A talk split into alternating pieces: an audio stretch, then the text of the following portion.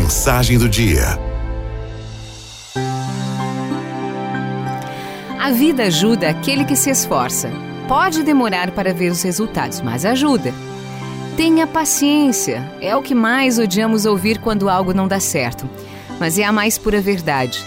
Esforço é superar a resistência do tempo com a paciência. O que nos atormenta é a sensação do quase. Quase lá, quase consegui, quase amor, quase amizade, quase sucesso, quase feliz, quase perfeito. Mas o quase, o quase é um caminho, não acabou ainda. É quase porque ainda estamos tentando. Quase é sinal de que tem mais a fazer, quase não é um resultado definitivo.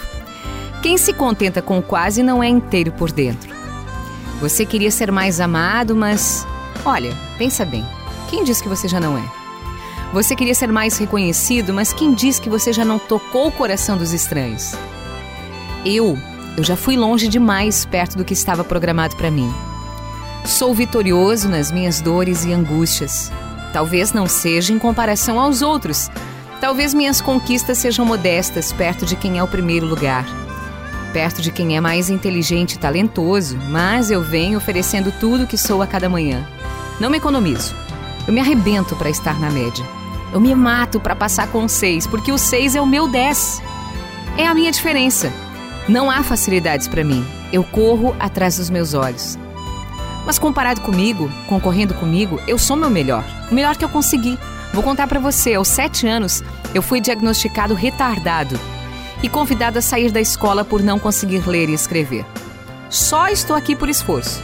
É só esforço. É só paciência. Durante a minha primeira década, eu me sentia odiado, chamado de monstro pelos meus colegas. Eu sofria bullying todo dia na escola e todo dia eu voltava para a escola.